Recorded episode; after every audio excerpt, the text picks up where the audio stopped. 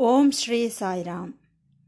ಪ್ರಶಾಂತಿ ಸಂದೇಶ್, ಮುತ್ತಿನ ಹಾರಗಳು. ಶೀರ್ಷಿಕೆಗೆ ಸ್ವಾಗತ, ಸುಸ್ವಾಗತ. ಎಲ್ಲರಿಗೂ ನಮಸ್ಕಾರ. ಪ್ರತಿ ಭಾನುವಾರದಂದು ಪ್ರಸಾರವಾಗುವ ಮುತ್ತಿನ ಹಾರಗಳು ಶೀರ್ಷಿಕೆಯಲ್ಲಿ ಪ್ರೊಫೆಸರ್ ಅನಿಲ್ ಕುಮಾರ್ ಕಾಮರಾಜರವರು, ಭಗವಾನ್ ಶ್ರೀ ಸತ್ಯಸಾಯಿ ಬಾಬಾರವರೊಂದಿಗೆ ಸಂಭಾಷಿಸಿದಂತಹ ಮಧುರವಾದ ಸಂಭಾಷಣೆಗಳನ್ನು ಕುರಿತು ನಮ್ಮೊಂದಿಗೆ ಹಂಚಿಕೊಳ್ಳುತ್ತಿದ್ದಾರೆ. ನಾವೆಲ್ಲರೂ ಈ ಮಧುರವಾದ ಸಂಭಾಷಣೆಗಳನ್ನು ಕೇಳಿ ಆನಂದಿಸಿ ಭಗವಾನ್ ಬಾಬಾರವರ ದಿವ್ಯ ಅನುಗ್ರಹಕ್ಕೆ ಪಾತ್ರರಾಗೋಣ. ಅದು ದಸರಾ ಸಂದರ್ಭ. ಹಾಗಾಗಿ ಶಾಲೆಗಳಿಗೆ ರಜೆ ದಿನಗಳನ್ನು ಘೋಷಿಸಿದ್ದರು. ಶೇಷಮರಾಜುವಿನ ಹೆಂಡತಿಯಾದ ಶ್ರೀಮತಿ ಸುಶೀಲಮ್ಮನವರು ತವರು ಮನೆಗೆ ಹೋಗಿದ್ದರು. ಮನೆಯಲ್ಲಿ ಸತ್ಯ ಹಾಗೂ ಅಣ್ಣನಾದ ಶೇಷಮರಾಜು ಇಬ್ಬರೇ ಇದ್ದರು. ಒಂದು ದಿನ ಶೇಷಮರಾಜುವಿಗೆ ಒಂದು ಪತ್ರ ಬಂದಿತು. ಮಗುವಿಗೆ ಹುಷಾರಿಲ್ಲ, ತಕ್ಷಣವೇ ಸತ್ಯನನ್ನು ಕರೆದುಕೊಂಡು ಬನ್ನಿ ಎಂದು. ಈ ಪತ್ರ ಬಂದ ಸಮಯದಲ್ಲಿ ಇವರು ಊಟ ಮಾಡುತ್ತಿದ್ದರು. ಆಗ ಇದ್ದಕ್ಕಿದ್ದಂತೆ ಸ್ವಾಮಿ ಪ್ರಜ್ಞೆ ತಪ್ಪಿ ಕೆಳಕ್ಕೆ ಬಿದ್ದುಬಿಟ್ಟರು ಸ್ವಲ್ಪ ಸಮಯದ ನಂತರ ಸ್ವಾಮಿ ಪ್ರಜ್ಞೆಯೊಳಗೆ ಬಂದು ಈ ರೀತಿ ಹೇಳಿದರು. ಆ ಮಗು ಆರೋಗ್ಯವಾಗಿಯೇ ಇರುತ್ತದೆ. ನಾವು ಕಮಲಾಪುರಕ್ಕೆ ಹೋಗುವಷ್ಟರಲ್ಲಿ ಆತಂಕ ಪಡುವ ಅವಶ್ಯಕತೆ ಇಲ್ಲ ಎಂದರು ಸ್ವಾಮಿ. ಅದೇ ಪ್ರಕಾರವೇ ಇವರು ಕಮಲಾಪುರಕ್ಕೆ ಹೋಗಿ ನೋಡುವಷ್ಟರಲ್ಲಿ ಆ ಮಗು ಸಂತೋಷದಿಂದ ಆಟವಾಡುತ್ತಿದ್ದ ದೃಶ್ಯ ಕಾಣಿಸಿತು. ಆಗ ಶೇಷಮರಾಜುವಿನ ಹೆಂಡತಿ ಹೇಳಿದರು, ಈ ದಿನ ಬೆಳಿಗ್ಗೆ ಹನ್ನೊಂದು ಗಂಟೆಗೆ ಒಬ್ಬ ಸಾಧು ನಮ್ಮ ಮನೆಗೆ ಬಂದಿದ್ದನು. ಆತನು ಬಾಂಬೆ ಮದ್ರಾಸಿಗೆ ಹೋಗುತ್ತಿದ್ದ ರೈಲಿನಿಂದ ಇಳಿದು ಇಲ್ಲಿಗೆ ಬಂದಿದ್ದನು. ಅದೂ ಅಲ್ಲದೆ ತಾನು ಶಿರಡಿಯಿಂದ ಬರುತ್ತಿದ್ದೇನೆಂದು ಹೇಳಿದ. ನಮ್ಮ ಮಗುವಿಗೆ ವಿಭೂತಿಯನ್ನು ನೀಡಿ ಆಶೀರ್ವದಿಸಿ ಆತಂಕ ಪಡಬೇಡಿ, ಮಗು ಆರೋಗ್ಯವಾಗಿಯೇ ಇರುತ್ತಾನೆಂದು ಹೇಳಿ ಹೊರಟು ಹೋದರು ಎಂದು ಸ್ವಾಮಿಯ ಅತ್ತಿಗೆ ಅವರು ಹೇಳಿದರು. ನಂತರ ಎಲ್ಲರಿಗೂ ಗೊತ್ತಾಯಿತು, ಆ ಸಾಧುವಿನ ವೇಷದಲ್ಲಿ ಬಂದದ್ದು ಭಗವಾನ್ ಬಾಬಾರವರು ಎಂದು. ಸರಿ, ಕೆಲವು ದಿನಗಳ ಕಾಲ ಸ್ವಾಮಿ ಕಮಲಾಪುರದಲ್ಲೇ ಇದ್ದರು. ಆಗ ಸ್ವಾಮಿಯ ಅದ್ಭುತ ಶಕ್ತಿಗಳ ಬಗ್ಗೆ ಎಲ್ಲರಿಗೂ ಗೊತ್ತಾಯಿತು. ನಂತರ ಸ್ವಾಮಿ ಉರುವಕೊಂಡಕ್ಕೆ ಬಂದುಬಿಟ್ಟರು. ಆ ಸಮಯದಲ್ಲಿ ಡೆಪ್ಯೂಟಿ ಇನ್ಸ್ಪೆಕ್ಟರ್ ಆಫ್ ಸ್ಕೂಲ್ ಎಂಬುವರೊಬ್ಬರು ಹೆಲ್ತ್ ಇನ್ಸ್ಪೆಕ್ಟರ್ ಒಬ್ಬರು, ಪಬ್ಲಿಕ್ ವರ್ಕ್ಸ್ ಇಂಜಿನಿಯರ್ ಒಬ್ಬರು, ಮುನಿಸಿಪಾಲಿಟಿ ಕೌನ್ಸಿಲರ್ ಒಬ್ಬರು ಹಾಸ್ಪಿಟಲ್ನಲ್ಲಿರುವಂತಹ ಕೆಲವು ವ್ಯಾಪಾರಸ್ಥರು, ಇವರೆಲ್ಲರೂ ಸೇರಿ ಶೇಷಮರಾಜುವಿಗೆ ಒಂದು ಆಹ್ವಾನ ಪತ್ರಿಕೆಯನ್ನು ಕಳುಹಿಸಿದರು. ಅಯ್ಯ ನಿಮ್ಮ ತಮ್ಮನಾದ ಸತ್ಯನನ್ನು ನಮ್ಮ ಊರಿಗೆ ಕರೆದುಕೊಂಡು ಬರಬೇಕೆಂದು ಆ ಆಹ್ವಾನ ಪತ್ರಿಕೆಯಲ್ಲಿ ಬರೆದಿದ್ದರು. ಈ ಅವಕಾಶವನ್ನು ಉಪಯೋಗಿಸಿಕೊಂಡಂತಹ ಶೇಷಮರಾಜು ಆಗ ರಜೆ ದಿನಗಳಾದ್ದರಿಂದ ತಮ್ಮ ಜೊತೆ ಇನ್ನೂ ಕೆಲವರನ್ನು ಕರೆದುಕೊಂಡು ಹಂಪಿಗೆ ಹೋಗಬೇಕೆಂದುಕೊಂಡರು. ಅವರು ಕರೆದುಕೊಂಡು ಹೋದ ಗುಂಪಿನಲ್ಲಿ ವಿ. ಸಿ. ಕೊಂಡಪ್ಪ ಎಂಬುವವರು ಸಹ ಇದ್ದರು. ಆತನು ಹಾಸ್ಪಿಟಲ್ನಲ್ಲಿ ಬಾಬಾರವರ ಒಂದು ಫೋಟೋವನ್ನು ತೆಗೆದರು. ಆಗ ಸ್ವಾಮಿ ಬಹಳ ಚಿಕ್ಕವರಾದ್ದರಿಂದ ಏನೋ ಒಂದು ಚಿಕ್ಕ ಶರ್ಟ್, ಚಿಕ್ಕ ನಿಕ್ಕರನ್ನು ಹಾಕಿಕೊಂಡು ಕೆದರಿದ ಕೂದಲಿನಲ್ಲಿ ಒಂದು ಚೇರಿನ ಮೇಲೆ ಕುಳಿತಿರುವಂತೆ ಸ್ವಾಮಿ ಆ ಫೋಟೋದಲ್ಲಿ ಕಾಣಿಸಿಕೊಂಡರು. ನಂತರದ ಕಾಲದಲ್ಲಿ ಸ್ವಾಮಿ ಆ ಸಂದರ್ಭದಲ್ಲಿ ನಡೆದಂತಹ ವೃತ್ತಾಂತವನ್ನು ಸ್ವತಃ ತಾವೇ ಹೇಳಿಕೊಂಡರು. ಏನೆಂದು? ಆಗ ನಾನು ಉರವಕೊಂಡದಲ್ಲಿದ್ದೆ. ಮುನ್ಸಿಪಲ್ ಚೇರ್ಮನ್ ಬಳ್ಳಾರಿ ರಾಮರಾಜರವರು ನನ್ನನ್ನು ನೋಡಲು ಬಂದಿದ್ದರು.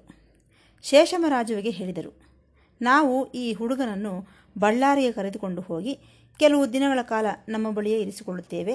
ಹೇಗೂ ಈಗ ರಜೆ ದಿನಗಳಲ್ಲವೇ? ಎಂದನು.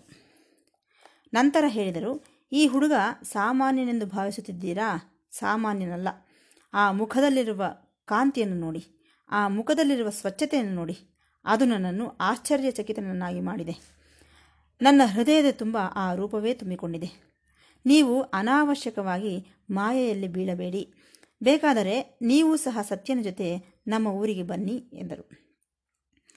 ಸರಿ, ಈ ಮುನ್ಸಿಪಲ್ ಚೇರ್ಮನ್ ರವರು ಇವರನ್ನೆಲ್ಲ ಹಂಪೆಯ ಕರೆದುಕೊಂಡು ಹೋದರು. ಅದೊಂದು ದಿವ್ಯ ಕ್ಷೇತ್ರ. ಇದೆಲ್ಲ ಸ್ವಾಮಿ ಹೇಳಿದ ಮಾತುಗಳೇ. ಏನೆಂದು ಹೇಳುತ್ತಿದ್ದಾರೋ ನೋಡಿ. ನಾನೇನು ಪ್ರಚಾರಕ್ಕಾಗಿ ನನ್ನ ಬಗ್ಗೆ ದೊಡ್ಡದಾಗಿ ಹೇಳಿಕೊಳ್ಳುತ್ತಿದ್ದೇನೆಂದು ಅಂದುಕೊಳ್ಳಬೇಡಿ. ನಡೆದದ್ದನ್ನು ನಡೆದ ಹಾಗೆ ಹೇಳುತ್ತಿದ್ದೇನೆ ಕೇಳಿಸಿಕೊಳ್ಳಿ ಎಂದರು ಸ್ವಾಮಿ. ಸರಿ, ಈ ಬಂದಂತಹ ಜನರೆಲ್ಲ ವಿರೂಪಾಕ್ಷ ದೇವಾಲಯದೊಳಗೆ ಹೋದರು. ಆದರೆ ಸ್ವಾಮಿ ಮಾತ್ರ ದೇವಾಲಯದ ಒಳಗೆ ಹೋಗಲಿಲ್ಲ. ತನ್ನ ಹೊಟ್ಟೆ ಸರಿಯಿಲ್ಲವೆಂದು ನೆಪ ಒಡ್ಡಿ ತಪ್ಪಿಸಿಕೊಂಡರು. ಇನ್ನು ವಿಧಿಯಿಲ್ಲದೆ ಅವರೆಲ್ಲರೂ ದೇವಾಲಯದೊಳಗೆ ಹೋದರು. ಹೆಚ್ಚು ಕಡಿಮೆ ಐವತ್ತು ಅರವತ್ತು ಮಂದಿ ಇದ್ದರು. ಈ ಮುನ್ಸಿಪಲ್ ಚೇರ್ಮನ್ ರಾಮರಾಜರವರು ಭಗವಂತನ ಬಗ್ಗೆ ಮಾತ್ರವೇ ಆಲೋಚಿಸುತ್ತಿದ್ದರು. ಆತನೂ ಸಹ ಸ್ವಾಮಿಯನ್ನು ದೇವಾಲಯದ ಒಳಗೆ ಬರಬೇಕೆಂದು ಎಷ್ಟೋ ಪ್ರಾರ್ಥಿಸಿದನು. ಆದರೆ ಸ್ವಾಮಿ, ನಾನು ಬರುವುದಿಲ್ಲವೆಂದು ಜೋರಾಗಿ ಹೇಳಿದ್ದರಿಂದ ಮುಂದಕ್ಕೆ ಮಾತನಾಡದೆ ಒಳಗೆ ಹೋದರು. ಇವರೆಲ್ಲ ದೇವಾಲಯದ ಒಳಗೆ ಹೋಗುವಷ್ಟರಲ್ಲಿ ವಿರೂಪಾಕ್ಷ ಸ್ವಾಮಿ ವಿಗ್ರಹಕ್ಕೆ ಆರತಿ ಮಾಡುತ್ತಿದ್ದರು. ಆದರೆ ಅಲ್ಲಿ ಯಾರಿಗೂ ವಿಗ್ರಹ ಕಾಣಿಸುತ್ತಿಲ್ಲ. ಆ ವಿಗ್ರಹದ ಜಾಗದಲ್ಲಿ ಸ್ವಾಮಿ ನಿಂತಿದ್ದರು. ಇದನ್ನು ನೋಡಿ ಎಲ್ಲರೂ ಆಶ್ಚರ್ಯಚಕಿತರಾದರು. ಇದನ್ನು ಗಮನಿಸಿದಂತಹ ಶೇಷಮರಾಜು, ಎಂತಹ ಮಹಾಪಾಪ, ನಮ್ಮ ಸತ್ಯ ವಿಗ್ರಹದ ಜಾಗದಲ್ಲಿ ಬಂದು ನಿಂತಿದ್ದಾನಲ್ಲ ಎಂದು ಬಹಳ ಬೇಸರಗೊಂಡನು. ಆದರೆ ಮುನ್ಸಿಪಲ್ ಚೇರ್ಮನ್ಗೆ ಮಾತ್ರ ಯಾವ ಆತಂಕವೂ ಆಗಲಿಲ್ಲ. ಆತನಿಗೆ ಗೊತ್ತು, ಈ ವಿರೂಪಾಕ್ಷ ಸ್ವಾಮಿಯೇ ಈ ಸತ್ಯ ಎಂದು. ಸರಿ, ಶೇಷಮರಾಜು ಹೊರಗೆ ಬಂದು ನೋಡಿದರೆ ಸ್ವಾಮಿ ಅಲ್ಲೇ ದೇವಾಲಯದ ಹೊರಗೆ ಕುಳಿತಿದ್ದಾರೆ. ಇಲ್ಲಿರುವ ಸತ್ಯ ದೇವಾಲಯದೊಳಗಿರುವ ವಿರೂಪಾಕ್ಷ ಸ್ವಾಮಿ ವಿಗ್ರಹದ ಜಾಗಕ್ಕೆ ಹೇಗೆ ಬಂದನು ಎಂದು ಆಲೋಚಿಸುತ್ತಾ, ತಾನು ಅಲ್ಲೇ ಇದ್ದು ಇನ್ನು ಕೆಲವರನ್ನು ದೇವಾಲಯದ ಒಳಗೆ ಹೋಗಿ ವಿರೂಪಾಕ್ಷ ಸ್ವಾಮಿಯ ವಿಗ್ರಹವನ್ನು ನೋಡಿಕೊಂಡು ಬನ್ನಿ ಎಂದು ಕಳುಹಿಸಿದನು. ಅವರು ಹೋಗಿ ನೋಡುವಷ್ಟರಲ್ಲಿ ಸ್ವಾಮಿ ಅಲ್ಲೂ ಸಹ ಇದ್ದಾರೆ. ಅಂದರೆ ಸ್ವಾಮಿ ಗರ್ಭಗುಡಿಯಲ್ಲೂ ಇದ್ದಾರೆ, ದೇವಾಲಯದ ಹೊರಗೂ ಇದ್ದಾರೆ. ಇದು ಸ್ವಾಮಿ ಸರ್ವಾಂತರ್ಯಾಮಿ ಎಂಬುದಕ್ಕೆ ನಿದರ್ಶನ. ಇದನ್ನು ನೋಡಿ ಶೇಷಮರಾಜುವಿಗೆ ಸ್ವಾಮಿಯ ಮೇಲೆ ಸ್ವಲ್ಪ ನಂಬಿಕೆ ಬಂದಿತಾದರೂ ಹೊರಗೆ ಹೇಳಿಕೊಳ್ಳಲಿಲ್ಲ. ಇದು ನನಗೆ ಮಾತ್ರ ಆದಂತಹ ಅನುಭವ ಎಂದುಕೊಂಡನು ಪಾಪ. ಈ ಮಾತುಗಳನ್ನು ಸ್ವಾಮಿ ಮುಂದುವರಿಸುತ್ತಾ ಹೇಳಿದರು. ನನ್ನನ್ನು ಬಳ್ಳಾರಿಗೆ ಕರೆದುಕೊಂಡು ಹೋದರು. ಕೆಲವು ದಿನಗಳ ಕಾಲ ನಾನು ಅಲ್ಲೇ ಇದ್ದೆ. ಮುನ್ಸಿಪಲ್ ಚೇರ್ಮನ್ರವರು ನನ್ನನ್ನು ಎಲ್ಲ ಅಧಿಕಾರಿಗಳಿಗೆ ಪರಿಚಯ ಮಾಡಿಕೊಂಡರು. ಆ ದಿನಗಳಲ್ಲಿ ನನ್ನನ್ನು ಸ್ವಾಮಿ ಎಂದು ಕರೆಯುತ್ತಿರಲಿಲ್ಲ. ರಾಜು ರಾಜು ಎಂದು ಕರೆಯುತ್ತಿದ್ದರು. ಹಾಗಾಗಿ ಆ ಆಫೀಸರ್ಸ್ ಎಲ್ಲ, ಇದೇನು? ಈ ಚೇರ್ಮನ್ರವರು ಇಷ್ಟು ಚಿಕ್ಕ ಹುಡುಗನ ಬಗ್ಗೆ ಇಷ್ಟು ದೊಡ್ಡದಾಗಿ ಹೇಳಿಕೊಳ್ಳುತ್ತಿದ್ದಾರಲ್ಲ ಎಂದು ಆಶ್ಚರ್ಯಪಟ್ಟರು. ನಾನು ಬಳ್ಳಾರಿಗೆ ಹೋದಾಗ ಆ ಚೇರ್ಮನ್ ರಾಮರಾಜರವರು ನನ್ನ ಶರ್ಟಿಗೆ ಹಾಕಿಕೊಳ್ಳಲು ಒಂದು ಕಾಲರ್ ಪಿನ್ನನ್ನು ಕೊಟ್ಟರು. ಆ ಕಾಲದಲ್ಲಿ ಅದು ಬಹಳ ಗೌರವಯುತವಾದ ವಿಚಾರ. ಈಗಲೇ ಎಷ್ಟು ಉದ್ದ ಇದ್ದೇನೆಂದರೆ, ಇನ್ನು ಆಗ ಎಷ್ಟು ಉದ್ದ ಇದ್ದೇನೆಂದು ಒಂದು ಸಾರಿ ಊಹಿಸಿಕೊಳ್ಳಿ ಎಂದರು ಸ್ವಾಮಿ. ಸರಿ, ಈ ಮುನ್ಸಿಪಲ್ ಚೇರ್ಮನ್ರವರು ಆ ಕಾಲರ್ ಪಿನ್ನನ್ನು ನನ್ನ ಶರ್ಟಿಗೆ ಹಾಕಿದರು. ರಾತ್ರೋರಾತ್ರಿ ಬಂಗಾರದ ಅಂಗಡಿಯವನಿಗೆ ಆರ್ಡರ್ ಕೊಟ್ಟು ಮಾಡಿಸಿದರು. ಆ ಕಾಲರ್ ಪಿನ್ನನ್ನು ಶರ್ಟಿಗೆ ಹಾಕುತ್ತಾ ಹೇಳುತ್ತಿದ್ದಾರೆ ಸತ್ಯ, ನೀನು ಈ ಕಾಲರ್ ಪಿನ್ನನ್ನು ನೋಡಿದಾಗಲೆಲ್ಲ ನನ್ನನ್ನು ನೆನಪಿಸಿಕೊಳ್ಳಬೇಕು ಎಂದು. ಸರಿ, ನಂತರ ಎಲ್ಲರೂ ಉರವಕೊಂಡಕ್ಕೆ ಹಿಂತಿರುಗಿದರು.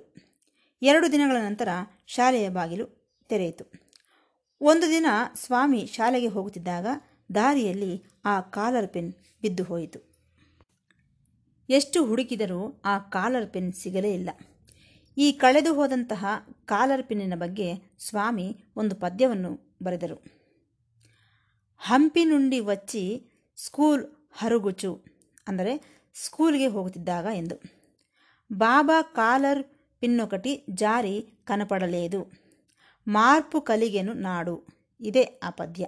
ಅಂದರೆ, ಈ ಬದಲಾವಣೆಗೆ ಆ ಕಾಲರ್ ಪಿನ್ ಕಳೆದು ಹೋದದ್ದೇ ಕಾರಣ.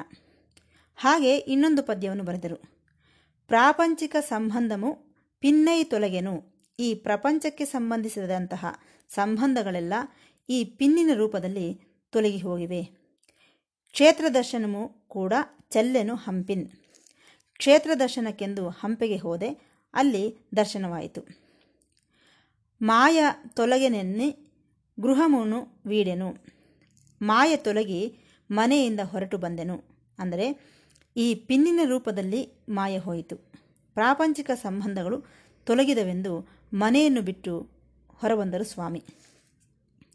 ನಂತರ ಒಂದು ದಿನ ಸ್ವಾಮಿ ತಮ್ಮಿರಾಜು ಮನೆಗೆ ಹೋದರು. ಬಂದರು. ಅದರ ಬಗ್ಗೆ ಹೇಳುತ್ತಿದ್ದಾರೆ ಸ್ವಾಮಿ. ನನ್ನ ಜೊತೆ ಕಮಿಷನರ್ ಹೆಂಡತಿಯಾದ ಕೋಟೇಶ್ವರಮ್ಮ ಹಾಗೂ ನರಸರಾಜು ಎಂದು ಹೆಚ್ಚು ಕಡಿಮೆ ಇಪ್ಪತ್ತು ಮಂದಿ ನನ್ನ ಹಿಂದೆ ಬಂದರು. ಈಕೆಗೆ ಸ್ವಾಮಿಯ ಜೊತೆ ಬಂದವರಿಗೆಲ್ಲ ಕಾಫಿ ತಿಂಡಿಗಳನ್ನು ಏರ್ಪಾಡು ಮಾಡುವಂತೆ ಹೇಳಿದರು ಸ್ವಾಮಿ. ಆಕೆಯೇನೋ ಆತಂಕಪಟ್ಟು ಸ್ವಾಮಿಯ ಕಡೆ ದೀನವಾಗಿ ನೋಡುತ್ತಿದ್ದಾಳೆ. ಏಕೆಂದರೆ ಮನೆಯಲ್ಲಿರುವ ಆಹಾರ ಪದಾರ್ಥಗಳು ಈ ಇಪ್ಪತ್ತು ಮಂದಿಗೆ ಸಾಕಾಗುತ್ತಿರಲಿಲ್ಲ. ಹಾಗಾಗಿ ಆಗ ಸ್ವಾಮಿ, ನೀನೇನು ಆತಂಕ ಪಡಬೇಡ ನೀನು ಮಾಡಿರುವ ತಿಂಡಿಯನ್ನು ಇವರಿಗೆಲ್ಲರಿಗೂ ಬಡಿಸು, ಸಾಕಾಗುತ್ತದೆ ಎಂದರು. ಸರಿ, ಆಕೆ ಅದೇ ಪ್ರಕಾರವೇ ಬಡಿಸಲು ಪ್ರಾರಂಭಿಸಿದಳು. ಆ ತಿಂಡಿ ಎಲ್ಲರಿಗೂ ಸಾಕಾಯಿತು. ಇದು ಮಹಿಮೆ ಎಂದರೆ, ಸ್ವಾಮಿ ಅನ್ನಪೂರ್ಣೇಶ್ವರಿ, ಅಕ್ಷಯ ಪಾತ್ರೆಯಂತೆ ಸ್ವಲ್ಪವೇ ಇದ್ದ ತಿಂಡಿಯನ್ನು ಎಲ್ಲರಿಗೂ ಸಾಕಾಗುವಂತೆ ಇಮ್ಮಡಿಗೊಳಿಸಿದರು ಸ್ವಾಮಿ. ಮಾರನೆಯ ದಿನ ಅಕ್ಟೋಬರ್ ಇಪ್ಪತ್ತು, ಸಾವಿರದ ಒಂಬೈನೂರ ನಲವತ್ತು. ಅಂದು ಪ್ರಪಂಚದಾದ್ಯಂತ ಅವತಾರ ಪ್ರಕಟಣೆಯ ದಿನವಾಗಿ ಆಚರಿಸಿಕೊಳ್ಳುತ್ತಾರೆ ಸಾಯಿ ಭಕ್ತರೆಲ್ಲ. ಆ ದಿನ ಬೆಳಗ್ಗೆಯಿಂದ ಸಂಜೆಯವರೆಗೆ ಸ್ವಾಮಿ ಯಾವುದೋ ಲೋಕದಲ್ಲಿರುವಂತೆ ಇದ್ದರು. ನರಸಿಂಹದಾಸ್ ಹಾಗೂ ಸುಬ್ಬರತ್ನಮ್ಮನವರ ಜೊತೆಯಲ್ಲಿ ಸ್ವಾಮಿ ಶಾಲೆಗೆ ಹೋದರು. ಏನೋ ಆಲೋಚಿಸುತ್ತಿದ್ದಾರೆ ಸ್ವಾಮಿ. ಆ ದಿನ ಸ್ವಾಮಿ ಸ್ಕೂಲಿಗೆ ಹೋಗದೆ ಅರ್ಧ ದಾರಿಯಿಂದಲೇ ಹಿಂದಕ್ಕೆ ಬಂದು ತನ್ನ ಕೈಯಲ್ಲಿದ್ದಂತಹ ಪುಸ್ತಕಗಳನ್ನು ಬಾಗಿಲ ಬಳಿಗೆ ಎಸೆಯುತ್ತಾ, ನಾನು ನಿಮ್ಮ ಸತ್ಯನಲ್ಲ, ನಾನು ಸಾಯಿಬಾಬಾ ಎಂದು ಜೋರಾಗಿ ಹೇಳಿದರು. ಮನೆಯೊಳಗೆ ಕೆಲಸ ಮಾಡುತ್ತಿದ್ದ ತನ್ನ ಅತ್ತಿಗೆ ಸುಶೀಲಮ್ಮನವರು ಏನಿರಬಹುದೆಂದು ಹೊರಗೆ ಬಂದು ನೋಡಿದಾಗ, ಸ್ವಾಮಿಯ ತಲೆಯ ಹಿಂದೆ ಇದ್ದಂತಹ ಪ್ರಕಾಶಮಾನವಾದ ಪ್ರಭಾವಳೆಯನ್ನು ನೋಡಿ ದಿಗ್ಭ್ರಾಂತಗೊಂಡಳು. ಆಕೆಯನ್ನು ನೋಡುತ್ತ ಸ್ವಾಮಿ, ನಾನು ನಿಮ್ಮವನಲ್ಲ ನಾನು ಹೊರಟು ಹೋಗುತ್ತಿದ್ದೇನೆ. ಮಾಯೆ ತೊಲಗಿತು. ನನ್ನ ಭಕ್ತರು ನನ್ನನ್ನು ಕರೆಯುತ್ತಿದ್ದಾರೆ. ನಾನು ಮಾಡಬೇಕಾದ ಕೆಲಸಗಳು ಬಹಳ ಇವೆ ಎನ್ನುತ್ತಾ ಹಿಂದಕ್ಕೆ ತಿರುಗಿ ಹೊರಟು ಹೋದರು. ಎಷ್ಟು ಬಲವಂತ ಮಾಡಿದರೂ ಸ್ವಾಮಿ ಬರಲಿಲ್ಲ. ನಂತರ ಶೇಷಮರಾಜು ಮನೆಗೆ ಬಂದು ಈ ವಿಚಾರವನ್ನೆಲ್ಲ ಕೇಳಿ ಸ್ವಾಮಿ ಇದ್ದಲ್ಲಿಗೆ ಹೋದರು. ಆಗ ಸ್ವಾಮಿ, ನಮ್ಮಿಬ್ಬರ ಸಂಬಂಧ ಈ ದಿನಕ್ಕೆ ಮುಗಿಯಿತು. ನನ್ನನ್ನು ಕರೆದುಕೊಂಡು ಹೋಗಲು ಯಾವ ಪ್ರಯತ್ನವೂ ಮಾಡಬೇಡ ಎಂದರು. ಈ ಮಾತುಗಳನ್ನೆಲ್ಲ ಅಲ್ಲಿದ್ದಂತಹ ನಾರಾಯಣ ಶಾಸ್ತ್ರಿಯವರು ಕೇಳಿಸಿಕೊಂಡು ನಂತರ ಅವರು ಸುಶೀಲಮ್ಮನವರ ಬಳಿಗೆ ಹೋದಾಗ ಆಕೆ, ಸತ್ಯನಿಗೆ ಏನಾಗಿದೆ ಎಂದು ತಿಳಿದುಕೊಳ್ಳಿ ಎಂದು ಹೇಳಿದಳು. ಈ ನಾರಾಯಣ ಶಾಸ್ತ್ರಿಯವರಿಗೂ ಸಹ ಸ್ವಾಮಿಯ ತಲೆಯ ಹಿಂದೆ ಇದ್ದಂತಹ ಆ ಕಾಂತಿ ಕಾಣಿಸಿತು. ಆಗ ಆತನು ಸ್ವಾಮಿ ಪಾದಗಳ ಮೇಲೆ ಬಿದ್ದು ನಮಸ್ಕರಿಸಿಕೊಂಡನು. ಇದು ಸಹ ಒಂದು ಮುಖ್ಯವಾದಂತಹ ವಿಶೇಷವೇ. ಈ ಸಂದರ್ಭವನ್ನು ನಾವೆಲ್ಲರೂ ಸ್ವಾಮಿ ಅವತಾರ ಪ್ರಕಟಣೆಯ ದಿನವೆಂದು ಆಚರಿಸಿಕೊಳ್ಳುತ್ತೇವೆ. ನಂತರದ ಕಾಲದಲ್ಲಿ ಸ್ವಾಮಿ ಶೇಷಮರಾಜುವನ್ನು ಅಬ್ಬಾಯಿ ಅಬ್ಬಾಯಿ ಎಂದು ಕರೆಯಲು ಪ್ರಾರಂಭಿಸಿದರು. ಶೇಷಮರಾಜುವೇನೋ, ಏಕೆ ನಮ್ಮ ಸತ್ಯ ಈ ರೀತಿ ವರ್ತಿಸುತ್ತಿದ್ದಾನಲ್ಲ? ನನಗೂ ನಿನಗೂ ಸಂಬಂಧವಿಲ್ಲ, ಮಾಯೆ ತೊಲಗಿತು, ನನಗಾಗಿ ಭಕ್ತರು ಕಾಯುತ್ತಿದ್ದಾರೆಂದು ಏನೇನೋ ಹೇಳುತ್ತಿದ್ದಾನಲ್ಲ? ನನ್ನ ತಂದೆ ತಾಯಿಯೇನೋ ಸತ್ಯನ ಜವಾಬ್ದಾರಿಯನ್ನು ನನಗೆ ವಹಿಸಿದ್ದಾರೆ ಎಂದು ಆಲೋಚಿಸುತ್ತಿದ್ದಾಗ ಅಷ್ಟರೊಳಗೆ ತಂದೆ ತಾಯಿಗಳು ಬಂದುಬಿಟ್ಟರು. ಸ್ವಾಮಿ ಆಂಜನೇಯರವರ ಮನೆಯ ಹತ್ತಿರ ಒಂದು ಬಂಡೆಯ ಮೇಲೆ ಕುಳಿತಿದ್ದರು. ಅವರ ಸುತ್ತಲೂ ಗಿಡಮರಗಳು, ಜನರು ಇದ್ದಾರೆ. ಅವರೆಲ್ಲರೂ ಹೂವು ಕಾಯಿಗಳನ್ನು ತಂದು ಸ್ವಾಮಿ ಪಾದಕ್ಕೆ ಸಮರ್ಪಿಸಿ ಭಜನೆಗಳನ್ನು ಹಾಡುತ್ತಿದ್ದಾರೆ.